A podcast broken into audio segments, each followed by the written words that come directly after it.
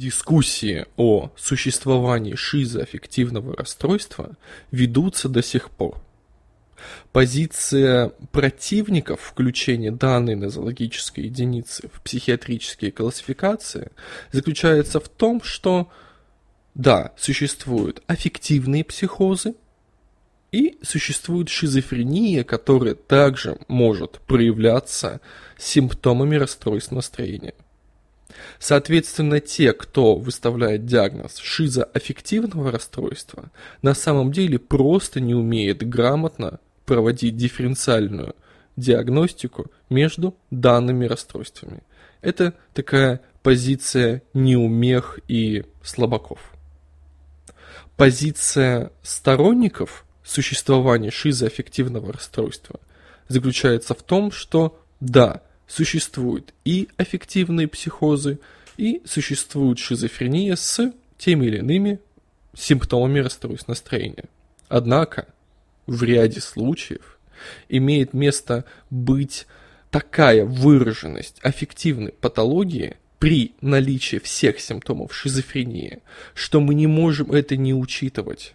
Мы не можем не учитывать ни особенности течения данного расстройства, ни особенности фармакотерапии. Поэтому шизоаффективное расстройство должно существовать. На самом деле существует еще одна позиция, она в какой-то мере более современная. Это та ситуация, знаете, когда на дачу к бабушке с дедушкой, приезжает внук-тиктокер и начинает сыпать какими-то непонятными словами. Типа вайп, кринж, полиамория, ну и так далее. Эта позиция называется дименsionальный подход. Дименsionальный подход – это когда мы не делим психические расстройства на категории, а скорее рассматриваем их в континууме, в такой непрерывной линии, скорее изучая выраженность количественную выраженность симптомов. Мы не можем сказать однозначно есть или нет тот симптом. Мы можем его измерить и определить его интенсивность. Только так. То есть в этой ситуации мы не делим на психотические эффективные расстройства, мы абсолютно всем пациентам определяем степень выраженности депрессии, мании, бреда и галлюцинаций. Такая позиция имеет место быть, однако мы ее обсуждали в нашем прошлом выпуске про шизофрению, потому что данный подход частично реализован в МКБ-11, однако скорее это просто погоня за модой и не более. И сейчас давайте мы перейдем к самому главному.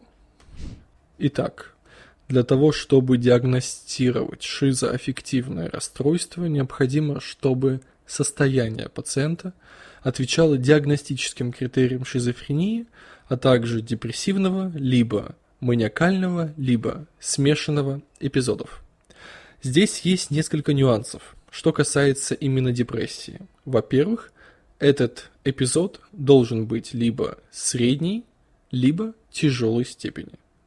Во-вторых, помимо ангидонии, пациент обязательно должен испытывать подавленное настроение.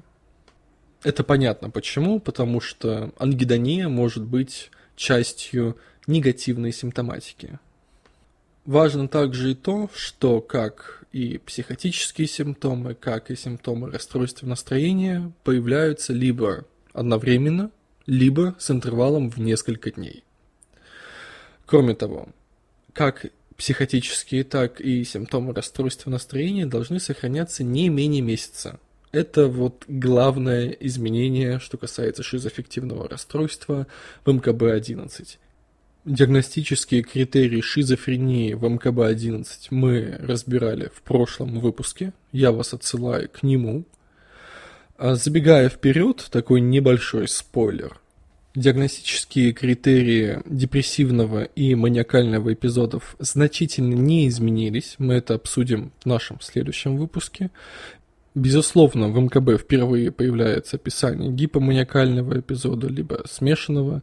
Конечно, я имею в виду полноценное описание, а не те поправки, которые вносились ранее. Как и везде для шизоаффективного расстройства имеются определенные спецификаторы – что важно знать о них? Во-первых, если у пациента ранее были приступы шизофрении и сейчас развился первый приступ шизоаффективного расстройства, мы не можем выставлять ему спецификатор первого эпизода. В данном случае мы выставляем множественные эпизоды. Почему так, я объясню несколько позже, когда мы будем говорить о дифференциальной диагностике шизофрении и шизоаффективного расстройства МКБ-11. Следующий важный момент. Спецификатор непрерывного течения мы выставляем в том случае, если пациент болеет самого манифеста на протяжении всей жизни пациента, а периоды субклинической выраженности симптомов очень короткие по отношению к общему времени заболевания. Чтобы применить этот спецификатор к первому эпизоду, шизоаффективное расстройство должно длиться как минимум год. Именно в данном случае спецификатор непрерывного течения должен использоваться вместо спецификатора первого эпизода. Ну и как с шизофренией, если имело место быть три месяца или более относительно стабильного состояния пациента, мы можем зафиксировать ремиссию и при возобновлении, при рецидиве симптоматики мы уже можем выставить спецификатор множественные эпизоды, потому что они были разделены ремиссией, которая длилась 3 месяца. В МКБ-11 выделены также определенные клинические особенности шизоаффективного расстройства – там подчеркнуто, что манифест может быть как острым, так и незаметным, с постепенным развитием всех признаков и симптомов. В анамнезе часто встречаются эпизоды расстройств настроения, например, депрессивные эпизоды, либо полноценное биполярное расстройство. При этом наиболее распространенной моделью прогрессирования шизоаффективного расстройства является эпизодическое течение с периодами ремиссии. Да, это именно то, что раньше называли рекуррентной шизофренией. Также подчеркнуто, что продермальная фаза часто предваряет появление психотических симптомов на недели или месяцы. И шизоаффективное расстройство, конечно, связано с э, значительным ухудшением функционирования, однако наличие дистресса и психосоциальных нарушений не является необходимым условием для постановки диагноза шизоаффективного расстройства. Отдельный интерес представляют возрастные особенности, указанные в МКБ-11. Во-первых, диагностировать шизоаффективное расстройство у детей сложно, поскольку детям трудно описывать последовательность симптомов расстройств настроения и психоза. Кроме того, у детей с шизоаффективным расстройством наблюдается самое сильное ухудшение состояния среди всех детей с психотическими расстройствами. И у таких детей самые тяжелые клинические исходы. Кроме того, э, шизоаффективное расстройство с маниакальными эпизодами чаще встречается у взрослых молодого возраста, то время как шизоаффективное расстройство с депрессивными эпизодами чаще встречается у взрослых старшей возрастной группы. Культуральные особенности, как вы понимаете, это уже отдельная фишка МКБ-11. В принципе, содержание главы в разделе шизофрении полностью приложимо к шизоаффективному расстройству, однако выделено несколько интересных позиций. Во-первых, религиозные или духовные представления о суицидальных идеях или поведении могут помешать сообщить о суицидальности и усилить связанную с ней вину. Еще интересный факт. Стыд в социоцентрических обществах может быть более значительным, чем вина. К таким обществам, например, относятся ну, азиатские страны, Япония. То есть нормы переживания и выражение симптомов расстройства настроения психологически различаются в зависимости от культуры. Это важно знать. В половых особенностях указывается, что шизоаффективное расстройство более распространено среди женщин, в особенности шизоаффективное расстройство с депрессивными эпизодами, что еще раз подчеркивает связь данного состояния с аффективной патологией. Что касается дифференциальной диагностики шизоаффективного расстройства и шизофрении, то здесь важно понять одну вещь. Это то, что данные диагнозы используются применительно только к текущему или последнему по времени периоду болезни. То есть, согласно логике создателей э, МКБ-11, если условный пациент уже 10 лет болел шизофренией и у него случился шизоаффективный приступ, то такому пациенту мы выставляем шизоаффективное расстройство множественные эпизоды. После этого у него вновь случается приступ шизофрении, без э, какой-то аффективной коморбидной симптоматики, и мы ему снова выставляем шизофрению. И еще, коллеги, пожалуйста, не забудьте, что при шизофрении мы можем отмечать деменции, мании и депрессии, если только они не достигают уровня депрессивного либо маниакального эпизода. То есть у нас э, получилась такая ядерная смесь, такая категориальная дименсиональность, но нам с этим предстоит работать, и какая-никакая логика в этом есть. Пусть это и сильно отличается от того, чему нас учили. И все же, формальное отличие э, шизоаффективного эпизода заключается в том, что симптомы шизофрении наблюдаются одновременно с симптомами расстройства настроения, которые отвечают диагностическим критериям э, того или иного расстройства настроения. При этом сочетание аффективных и психотических симптомов длится не менее месяца. И, что немаловажно, инициируются данные симптомы одновременно или с разницей в несколько дней. И есть еще одно важное примечание от создателей МКБ-11. Оно заключается в том, что эпизодом шизофрении может быть назван эпизод – отвечающий диагностическим критериям шизоаффективного расстройства и в котором симптомы собственного расстройства настроения смягчены таким образом, что длительность психотических симптомов без симптомов расстройства настроения намного превышает длительность сопутствующих симптомов. Ну, и я думаю, что от перестановки множителей произведения не меняется – и что если наблюдается обратная картина, если аффективные симптомы длятся значимо дольше, чем э, психотические, при этом чисто формально они выполняют временной критерий для шизоаффективного расстройства, то в данном случае мы тоже можем выставить э, расстройство настроения психотического уровня. И основным формальным отличием шизоаффективного расстройства и расстройства настроения психотического уровня является наличие в первом случае психотической симптоматики, которая отвечает диагностическим критериям шизофрении. В этой связи также важно провести дифференциальный диагноз между острым и транзиторным психотическим расстройством и шизоаффективным расстройством.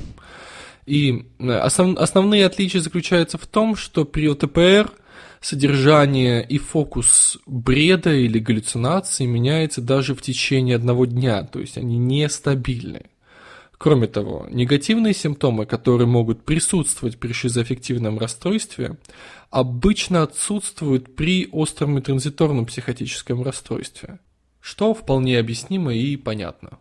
В конце вам может показаться, что рабочая группа намудрила, хотя диагностические критерии стали строже и яснее, то вот эта история со сменой диагнозов, в зависимости от последнего эпизода, с шизофрении на шизоаффективное расстройство и наоборот, может показаться сложной и непонятной.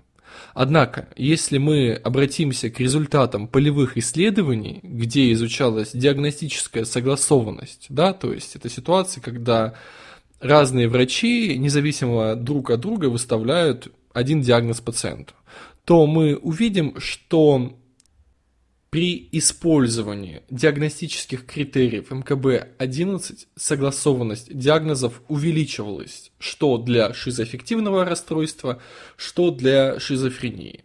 Для психотической депрессии, психотической мании они были изначально велики, для психиатрии уж точно. А, то же самое отмечается и для дифференциальной диагностики. Точность выставления диагноза шизоаффективного расстройства, она возросла с использованием критериев МКБ-11. И на самом деле тут трудно сказать, в чем проблема, почему такая низкая диагностическая согласованность. С одной стороны, несовершенство психиатрических классификаций, с другой стороны, субъективизм врача. Однако, на самом деле, возможно, проблема кроется в самой природе психических расстройств, в данном случае шизоаффективного расстройства. А, дело в том, что если мы обратимся к генетическим исследованиям, а, которые изучали генетическое перекрытие между различными заболеваниями, то мы увидим, что биполярное расстройство и шизофрения обладают самым большим генетическим прикрытием среди всех психических расстройств. Вот, если вы смотрите именно видеолекцию, то вы можете э, обнаружить, что цифры, выделенные в красных квадратиках, они самые высокие. То есть на 68% а биполярное расстройство и шизофрения генетически перекрываются. Такого нет ни в одном другом психическом расстройстве. Более того, если мы обратимся к классическим семейным исследованиям, мы увидим очень много интересных данных. Например, а, родственники пациентов с депрессивным подтипом шизоаффективного расстройства имели более высокий уровень частоты шизофрении, чем родственники пробандов с биполярным подтипом шизоаффективного расстройства. Стоит сразу отметить, что в МКБ-11 нет как таковых э, спецификаторов биполярного или депрессивного подтипов шизоаффективного расстройства.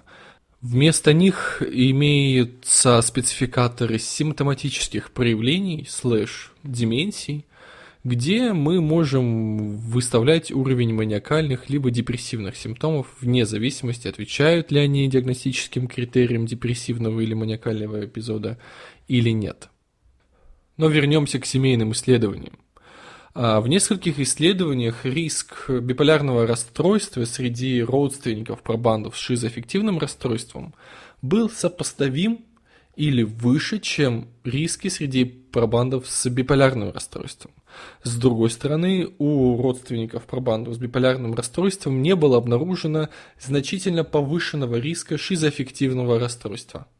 То есть Коллеги, здесь мы видим непростую историю взаимодействия семейных, генетических и клинических факторов, аффективных и психотических расстройств.